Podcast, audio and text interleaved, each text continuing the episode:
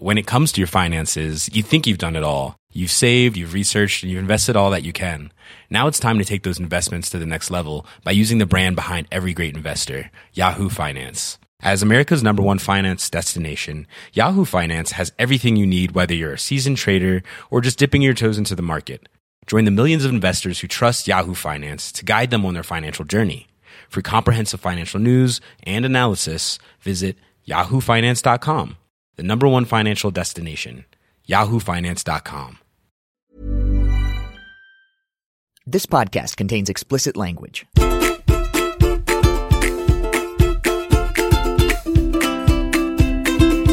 everyone, and welcome to So That Happened, HuffPost's weekly wade through the Washington swamp, draining TBA. I'm Zach Young. You may remember me from such So That Happened episodes as last week's Politicon panel show. Your regular host, Arthur Delaney, is on a relaxing beach vacation this week, so I'll be turning the mics over to a couple of highly qualified individuals, HuffPost reporters Jeff Young and Sam Levine. First, they're going to be joined by our editor-in-chief, Lydia Polgreen, to talk about the HuffPost Listen to America bus tour. Starting in September, a whole bunch of HuffPost reporters are going to be touring the country on a bus, starting in St. Louis, then heading through the South, up to the Midwest, over to Montana, down to Arizona, and finally back east to New Orleans. They're going to be collecting interesting stories along the way. They'll have a mobile video studio. It's going to be a fascinating project, and Lydia is here to tell us all about it. Then, Sarah Collins of the Commonwealth Fund will talk with Jeff about why, in the midst of repeated attempts to repeal Obamacare, more and more Democrats are talking seriously about single-payer as an alternative to the present healthcare system. Finally, Sam and Jeff will talk to Justin Levitt from Loyola Law School about the Department of Justice's changing approach to voting rights in the Trump era. Stick around.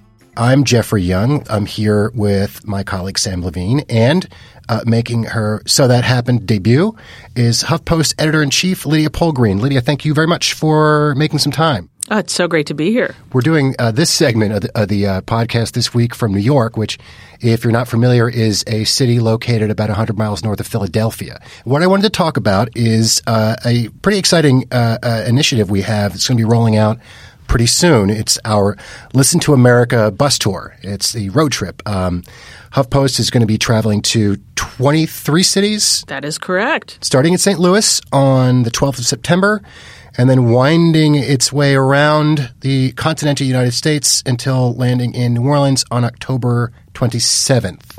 That's exactly right. Great. So tell us what this is about, what inspired it, and kind of what you hope we will get out of it as a news organization, and also what you're hoping that the people that we encounter while we're on the road will get out of it. Yeah.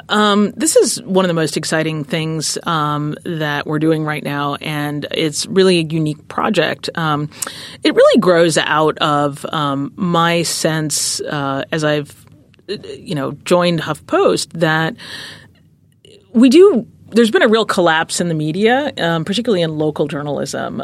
Since 1990, 250,000 jobs have disappeared in journalism. Most of those have been in local journalism. So, I worked at papers like the Albany Times Union up in upstate New York or the Orlando Sentinel in Central Florida. And, there are countless newsrooms like them that are shadows of their former selves. Cities that used to have two newspapers that competed against each other are lucky if they still have one. With this collapse of local journalism, I think we've seen a kind of fraying of trust in journalism, because the farther away something is from you, the harder it is to trust you. It'd be very hard for Donald Trump to call journalists the enemy of the American people if you knew journalists from covering your high school football games or your city council meetings. That was one of my jobs when in my early days as a newspaper reporter, was showing up at school board meetings and city council meetings. So it seemed to me like there was a real opportunity for us to get out there and work with local news organizations across the country and listen and learn and talk to folks about what are the things that they're thinking about, what are the big issues on people's minds. And I think one of the things we're really listening closely for is – ideas about American identity and who we are as a country. I think a lot of folks are hearing the language that's coming out of the White House right now, and it sounds a little unfamiliar. Restricting who gets to vote, restricting immigration. We're a nation of immigrants. My mother is African and my father is from Minnesota. Most of us at some point trace our heritage back to immigrants. So asking questions and listening to people about their feelings about these fundamental issues about American identity is really the heart of what this is about. We're going to be going into medium-sized cities across the country. We didn't want to go to the big regional capitals like Chicago or Atlanta. So instead, we're going to places like Birmingham and Akron, Ohio. We're going to go to Oxford, Mississippi. And at each stop along the way, we're going to work with a local journalism organization to do a piece of signature journalism. We're going to have events. In one place we're doing an event at a school for the deaf. At another, we're going to have a conversation about Confederate monuments. That should be pretty interesting. Oh, wow. We have a bunch of different things in the pipeline. I don't want to get into too many details, but because some of them are still evolving. But I think it's going to be some really interesting and challenging conversations about who we are as a country. And so how? Like, what's the sales pitch, so to speak, specifically to somebody who lives in one of these communities? Maybe they hear on the radio or in one of our local media partners, hey, this thing is going on, and they're wondering, why should I show up? Well, I think that if you feel that your story isn't being told, then come and tell it to us. We're going to have the tour bus set up as a kind of mobile studio. Kind of like how Alan Lomax went all around the South recording the blues, we're going to go out and we're going to talk to people about their concerns, the things that they care about. And my hope is that that's going to help us set our agenda for what kind of stories we're going to be covering in the years ahead. So this, for me, is a really great opportunity to get out of of the places where we all live and go into some different places and hear about the concerns that might not necessarily be right in front of our faces. Now, it's interesting because for a lot of our staffers, this is actually a chance to go back to the place that they're from and do some journalism there. For example, Paige Lavender, your colleague in D.C., is originally from West Virginia. So she's going to be going down with us to on the West Virginia stop, and we're going to be talking to a big group there on the opioid crisis. And so, we're going to pair her with Jason Turkus, a reporter who's been covering this question, and also Paige will be there to really kind of represent the hometown, and so we're going to be trying to make those connections and get people to come out and talk about the issues that really matter to them. And this is this will be an advantage for us, and I think this is probably true of most of the big news organizations. In that what gets lost in all this talk about bubbles and coasts is that people come from all over the place. Yeah, it's funny. People always say like, oh, those journalists are coastal elites. I always say the reason that journalists live in big cities is because that's where the jobs are.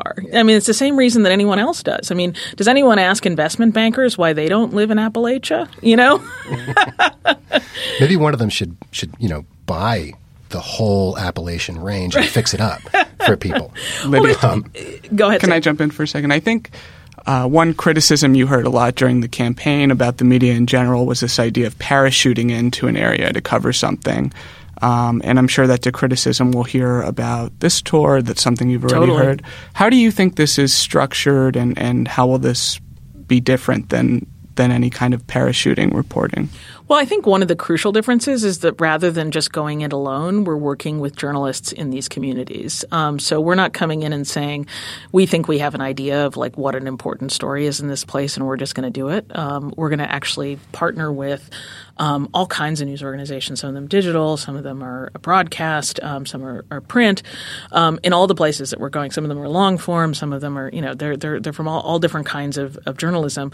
So the idea is for us to really work closely with them and co-produce a piece of journalism that we think really speaks to the needs of the audience in that place. And I think this could also – one of my big hopes of what's going to come out of this is that we'll have a sense of where are the places where we should be putting journalists, where are the most important and interesting stories unfolding in the country, so that we could send Jeff or Sam or any – you want to go open the Akron bureau? Maybe. I want to ask two more questions about this, and I'll do that in descending order of importance. The first is there going to be swag? Are we going to have T-shirts and stuff? Because, I mean, balloons. There is definitely going to be swag. There's going to be all kinds of swag. So absolutely come out for it. Right. That's good news. I was afraid you were going to say no. And the other thing is if people who are listening right now want to find out more about where we're going to be and when and what's going to be there, both right now and as the beginning of the tour starts on the September 12th, where should they go to look that up? They should come to HuffPost.com. They should download our app. We have you can find the Listen to America link right on our homepage and in our app. You can find us on Facebook, and there's loads of information about the stops that we're going to be making, the places that when we're going to be in places, and what kind of events we're going to have once we're there. So we definitely want people to come out. We want people to come out and tell their stories. This is not just about us talking to you. It's about you talking to us. And, I'm going to be out on a number of stops of the tour, so I'm really looking forward to some places that I've never been. For example, so I'm from Minnesota and I'm a Midwesterner, but somehow I've never been to Kansas City. So I'm pretty excited about that.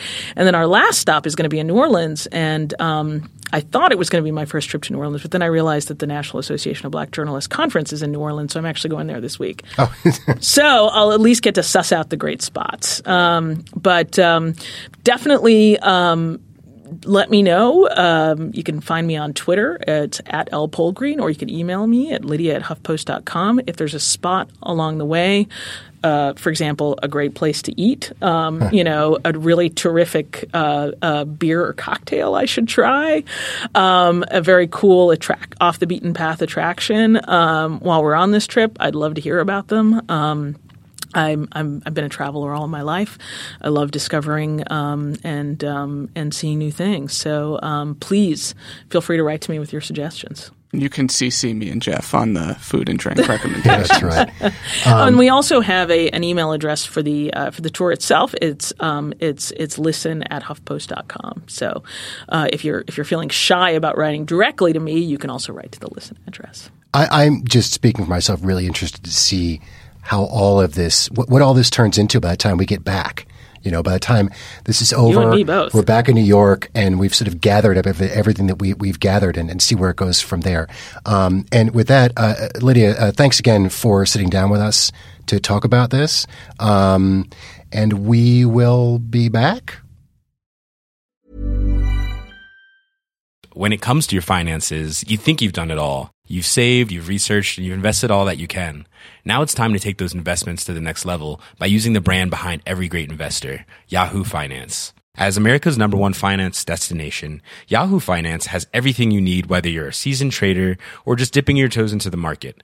Join the millions of investors who trust Yahoo Finance to guide them on their financial journey. For comprehensive financial news and analysis, visit yahoofinance.com. The #1 financial destination, yahoofinance.com. Hey, I'm Ryan Reynolds. At Mint Mobile, we like to do the opposite of what Big Wireless does. They charge you a lot, we charge you a little. So naturally, when they announced they'd be raising their prices due to inflation, we decided to deflate our prices due to not hating you. That's right. We're cutting the price of Mint Unlimited from $30 a month to just $15 a month. Give it a try at mintmobile.com/switch. $45 up front for 3 months plus taxes and fees. Promo rate for new customers for limited time. Unlimited more than 40 gigabytes per month slows. Full terms at mintmobile.com.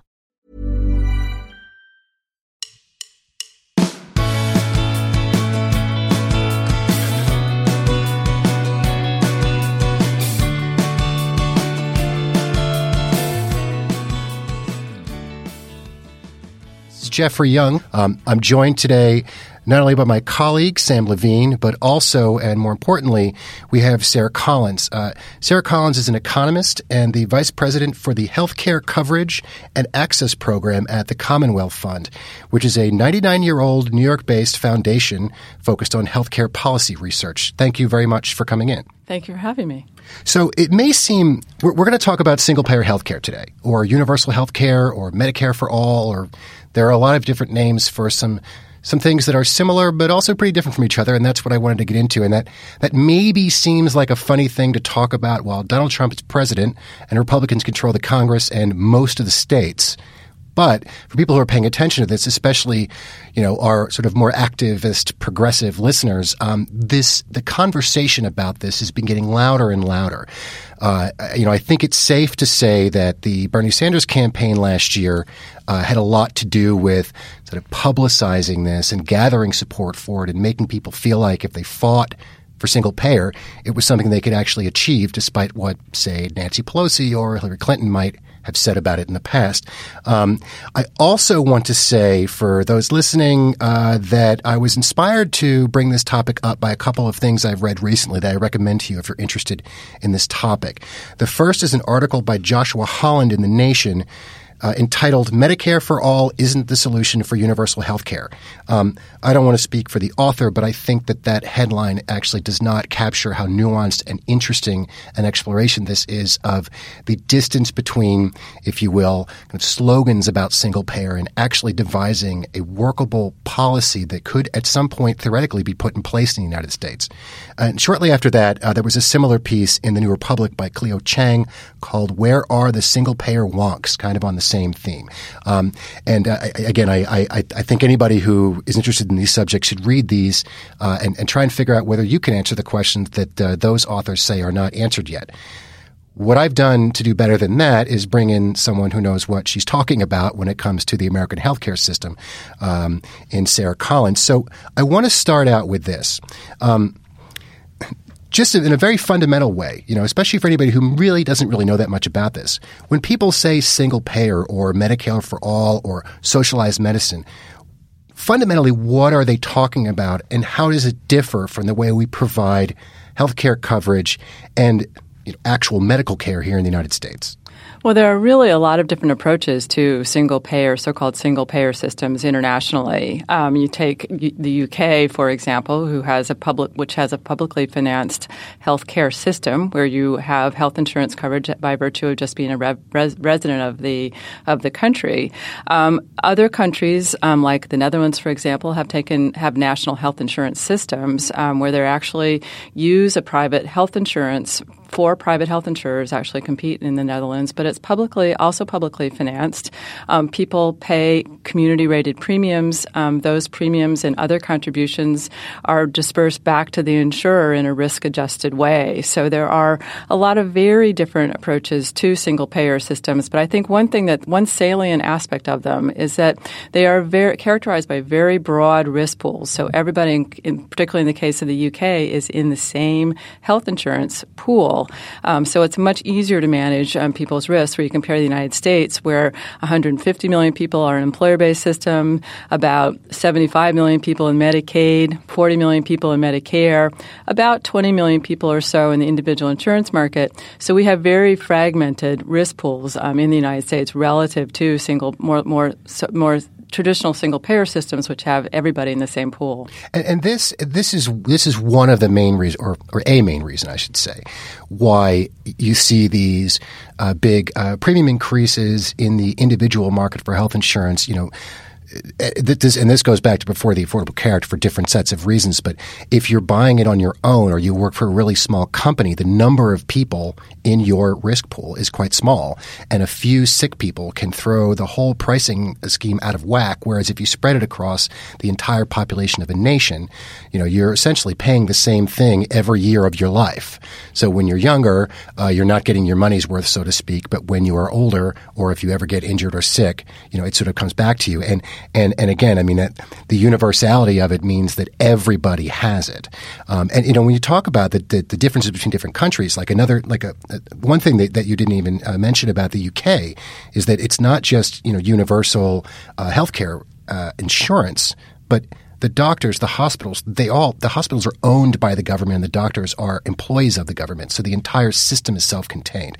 Whereas in a lot of other countries like Germany or the Netherlands, Singapore, there is a private health insurance aspect to it superficially similar to the way the Affordable Care Act exchanges work, where there's a mandate of some kind in some of those countries that you have to buy something, there's subsidization, everybody's in the pool, and the government takes the money that it collects from taxes and, as you said, in some cases premiums, and then passes that along to the insurance companies too. And I think the underlying thing, the most important thing here is the variation, and especially in the context of if we were to do something like that in the United States, we have a lot of options to choose from, a lot of models to follow. Well, actually, moving on from that, another sort of very basic question. And you compare a universal healthcare system in its various forms from around the world to the way we do things right now. What are some of the biggest relative advantages? And this may seem like an obvious question, but I want to hit this point.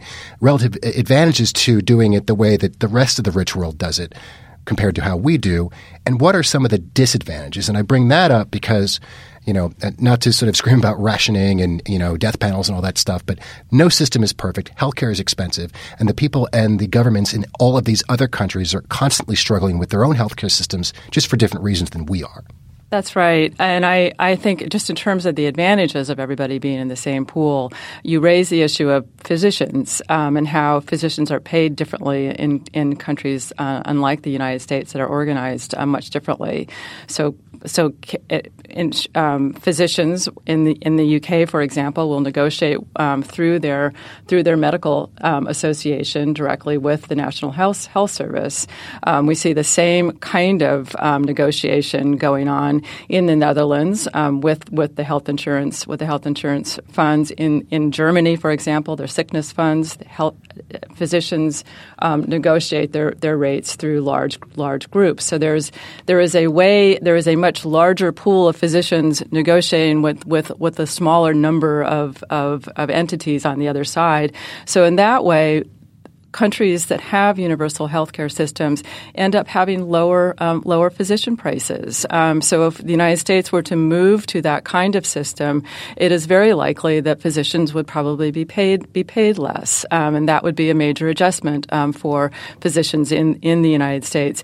The same is true for pharmaceuticals. Mm-hmm. So it offers an opportunity for national negotiation of prescription drug prices in other countries that we just don't really have in the United States. And there's another. Well, sorry, I was going to talk about one of the other disadvantages, but before potential disadvantages, I should say. But, you know, I mean, of course, if everyone's covered by a single system, even if there are private insurers carrying out parts of it, it means that everyone is covered. And so from sort of cradle to grave, if you become sick or ill, you don't have to worry about losing your house. I mean, am I oversimplifying it?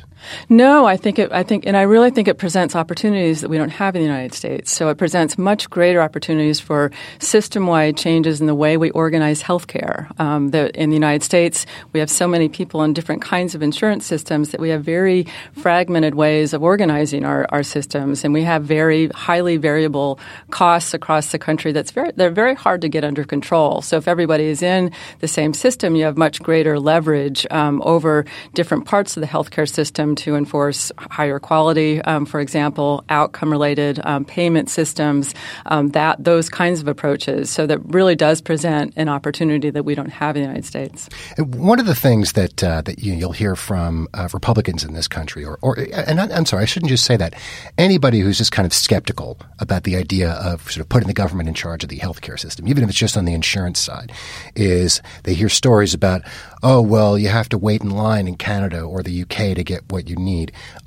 My very general understanding is that's often the case with elective procedures or drugs or other kinds of therapies where maybe the evidence isn't there yet that it works or works better than what people are already doing that's less expensive. And so those kinds of trade-offs occur. But that if you have an acute need or a chronic health care issue, that's not really an issue. I mean, am I oversimplifying that? I think that's exactly right. And you even see some gradation in how much people pay for prescription drugs, for example. There are co-pays in certain certain in certain countries for prescription drugs, and they're on a scale of very important to less important. So people pay more for drugs that are less important. But we've also what you also see in the UK, in Canada as well, the development of more private insurance too. So some people do supplement their coverage with private insurance. So in most countries, France, for example, is too. There are voluntary health insurance systems where people are actually buying some private coverage for certain services that may not be well covered by the public insurance system. In Canada, for example, people have kind of Medigap type policies. Yeah, I was just going to say it sounds like supplemental Medicare insurance. Yeah, and it's interesting. In Canada, it's mostly funded by employers, so it's mostly paid for by employers. So people get Medigap coverage, but it's funded by their employers.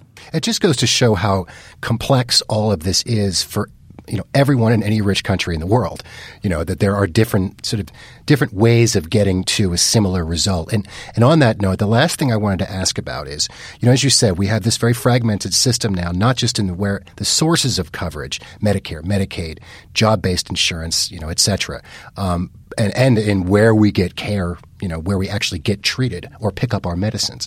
So anyway, we have what we have.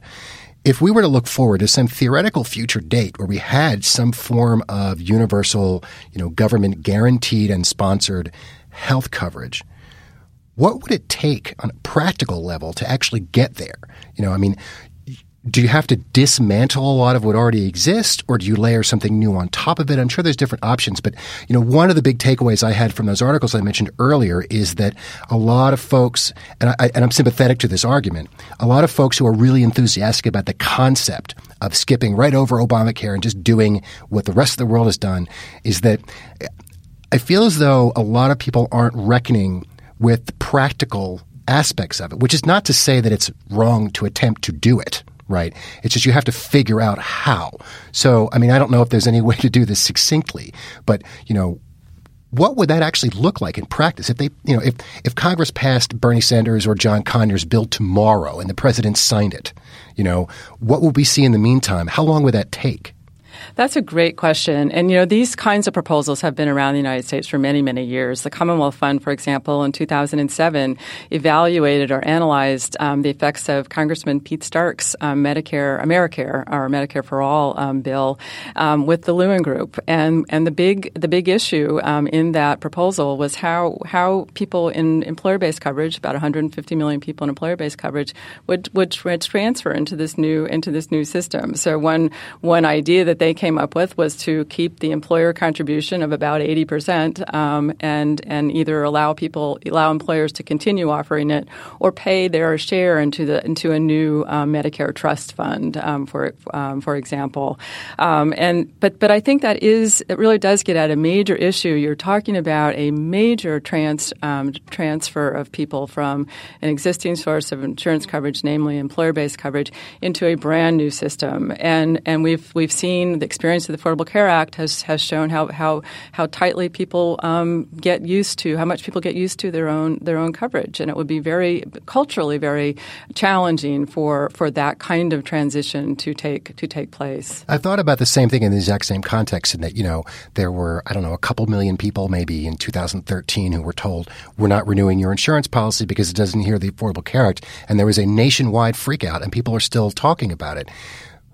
But we're talking about taking 170 million people on insurance, on workplace insurance, 140 million people on Medicare and Medicaid, and moving everybody into something new. And I think that even if you could absolutely guarantee people, this is going to be better. And I think that there, as we were discussing earlier, there are some obvious advantages to doing it that way. I think that maybe some people are underestimating how skeptical and angry a lot of people would get about it, even if it's not over the ideology, just about the transition. And I, for one, would be really interested to see as the sort of progressive movement inside the Democratic Party puts more pressure on the DNC and on leaders in Congress to embrace single payer, how quickly the policy sort of guts of this catches up with the enthusiasm. And I think we need to close with that. And Sarah Collins, I want to thank you very much for coming in. I'm fascinated by this, and I'm sure we'll be talking about it for quite a long time. This is So That Happened, and we will be right back.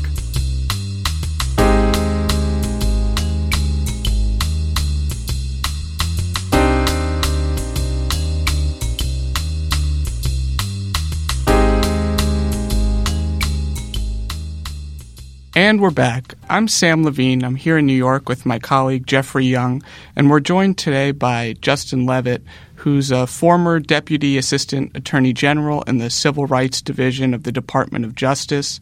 He's now a professor at Loyola Law School in Los Angeles. Justin, thanks for joining us. Of course. Glad to be with you. So I wanted to talk a little bit today about a reversal from the DOJ in one of their policies having to do with purging voters from the rolls. It was something that Justin flagged yesterday and is a pretty noticeable change. It's the department is changing positions, a position it's had for over 2 decades, and it comes right before the Supreme Court is scheduled to hear a case out of Ohio dealing with voter purging. So, Justin, can you tell us a little bit about what's going on here? Sure. And it's not just a change in policy. It's actually a change in what the department says the law says. And that's significant. It's like watching your own lawyer change sides in a case. And that's a little alarming. So one caveat, I was involved in this in the previous iteration and had a hand in writing some of the briefs that happened before, so I don't want to pretend that I've got no dog in this fight. But essentially what happened is there's a federal law that regulates voter registration, and it says states have the responsibility to clean the voter rolls, but only in certain ways. It's a lot of balance in making sure that ineligible people are cleaned off, but only ineligible people. And it's got some protections to make sure that eligible people aren't swept out as well. In particular, the federal law regulates when people can be purged off the rolls because of a move, because they've moved. We said, the Department of Justice said, up until 2 days ago, that this federal law prohibited states from purging you because of a move if there wasn't evidence that you'd actually moved. If the only thing the state was relying on is the fact that you haven't voted for a little while and you haven't answered one mailing. Now, the Department of Justice says, as of a filing yesterday, that states can purge you from the voter rolls ostensibly because you've moved if the only evidence is you haven't voted for a little while and you haven't answered one mailing. And that's controversial policy. It's controversial for the substance of interpreting the law, but it's also a pretty controversial change for the DOJ to switch sides in the middle of a case. Yeah, and tell me a little bit more about that. I mean, I think a lot of people would look at this and just say, yeah, Trump DOJ switches sides from the Obama DOJ. Like, why is this so unusual? Why is this such a big deal? It happens, so it's not unprecedented. But for the DOJ to switch sides in the middle of the case is a big deal, in part because it's the job of the Department of Justice to say what it thinks the best view of the law is. So it's a law enforcement entity. And particularly when it's interpreting statutes that it enforces, the Justice Department says, hey, here's how we've been enforcing the statute, and that's because we read the statute to require X and Y and to permit X and Y. And when administrations change, you expect that certain policies change. So, for example, Attorney General Sessions has put in controversial and significant changes on the way prosecutors bring cases, the way they charge cases. And that's a policy decision. I disagree with it, but that's sort of the normal course of what you expect when the administration changes. The Attorney General has put in place limits on how the Department of Justice conducts settlements and when it will settle a case and on what terms. And that, too, that's a policy change. I disagree with it. But I understand that that's something the Attorney General gets to decide.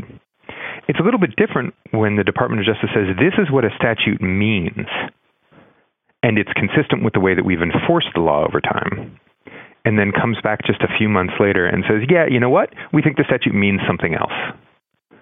There's a thumb on the scale to try and keep as consistent as possible. And where there's a change in the facts or a change in the law, of course, you see the Department of Justice shift, but it's rarer to see the Department of Justice change sides when there's been no intervening change in the facts of the law, when it's just a different idea about what the law requires. Yeah, and this morning I talked to a lawyer for the plaintiffs in this case who are now going up against the position that the Department of Justice is arguing for, who said the department has essentially undermined its own credibility. It's gone against the position that it's held for a long time now.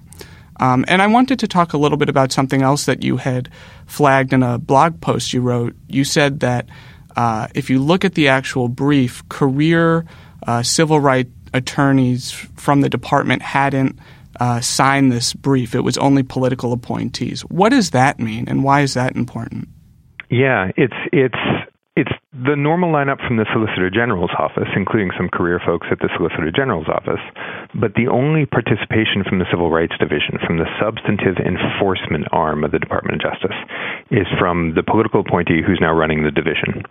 Normally, you would see career lawyers at the Department of Justice signing on to and helping write briefs that explain the position of the Department of Justice in the courts of appeals, in the Supreme Court, all the way through. And that's true even when the career lawyers might substantively prefer another outcome or where they disagree.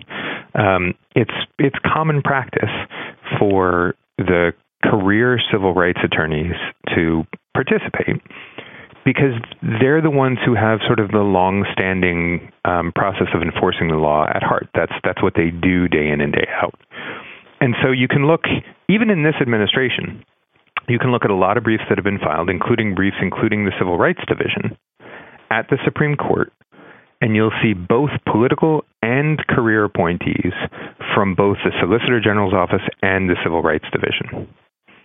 The attorneys are professionals, so sometimes they know they're going to write things they might not in their heart of hearts agree with.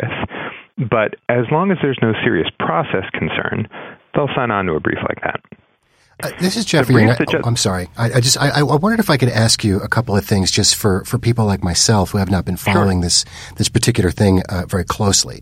And the first is, how, in what ways does the Justice Department's shift in position on this reflect the current administration's other accusations, insinuations, and activities around the prevalence, supposedly, of voter fraud? And also, if this case now goes, you know, if the Justice Department and I guess the state of Ohio get their way here now, and these roles are allowed to be purged, what are the practical effects? I understand those are two very different questions. They're two things that I personally am not super clear on. I think that may be true of some of the people listening as well. Yep. So let me start with the last bit, and then come back to your earlier question. What's sort of the practical effect of this? There are only a few states that say they're going to purge you for moving without evidence that you've moved, which is essentially what Ohio is asking for permission to do, what Ohio has done and what the Supreme Court is going to figure out whether it's got the permission to do. Most states say that they have to have some evidence that you've moved before they'll purge you for moving. That can include filing something with the post office for change of address. That could include sending mail that's undeliverable, so the post office shows up at your door and can't deliver it to you. It could include a bunch of other things, but there's some indication that you might have moved, and so therefore you're not eligible to vote where you were registered. What Ohio is doing is saying that it's going to purge you from moving when there's no evidence that you've moved. You just haven't shown up to vote in a little while, and you didn't respond to one mailing. And we know that in 2016, thousands of Ohio voters were able to vote specifically because the courts waded in and stopped this Ohio purge from happening. And so what's at stake here is really whether Ohio is going to clean up the rolls in a precise way, or whether it's going to continue cleaning up the rolls in a sloppy way, throwing thousands of eligible people off the rolls. The way that the Justice Department has gone about maintaining its law enforcement perspective is very different from the way that other parts of the administration have indicated a concern about voter fraud. So the primary example of this is the Pence-Kobach Commission, this advisory body. It is not a law enforcement entity in any way, shape, or form. It is highly controversial for a lot of very good reasons. It seems to be running forward and screaming about widespread voter fraud in an attempt to encourage states and the federal government to change their rules. And some of that relates to this one federal law, the National Voter Registration Act, the thing that's at stake in Ohio. But the Department of Justice has been far more matter of fact and has been far more restrained in enforcing the law in this area so far. And I think even as shocking as the switch in positions has been, that's still consistent with what we've seen out of the Department of Justice in this case. So it is worrisome that they would have adopted a different perspective. It's worrisome that they would have shifted positions in this same case. That's very unusual. But it's still an attempt to enforce the law as they see it. And that's different than, I think, all the indications we've gotten from things like the Pence-Kobach Commission, which is really aimed at changing the law in ways that are fundamentally far more dangerous. Justin, super interesting discussion. We're out of time here, but thank you for joining us. Of course. And we'll be right back.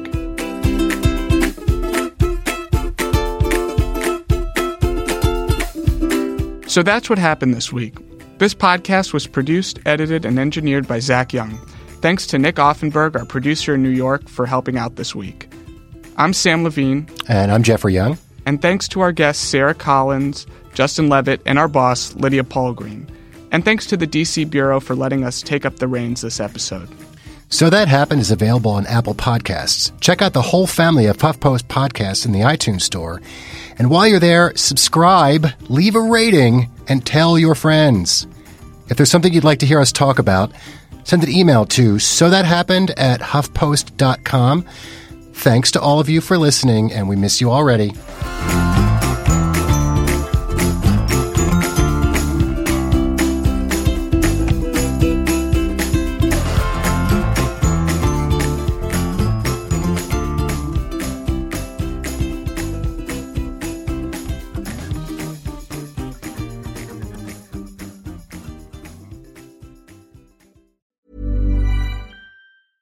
When it comes to your finances, you think you've done it all. You've saved, you've researched, and you've invested all that you can. Now it's time to take those investments to the next level by using the brand behind every great investor, Yahoo Finance. As America's #1 finance destination, Yahoo Finance has everything you need, whether you're a seasoned trader or just dipping your toes into the market. Join the millions of investors who trust Yahoo Finance to guide them on their financial journey. For comprehensive financial news and analysis, visit yahoofinance.com. The #1 financial destination, yahoofinance.com.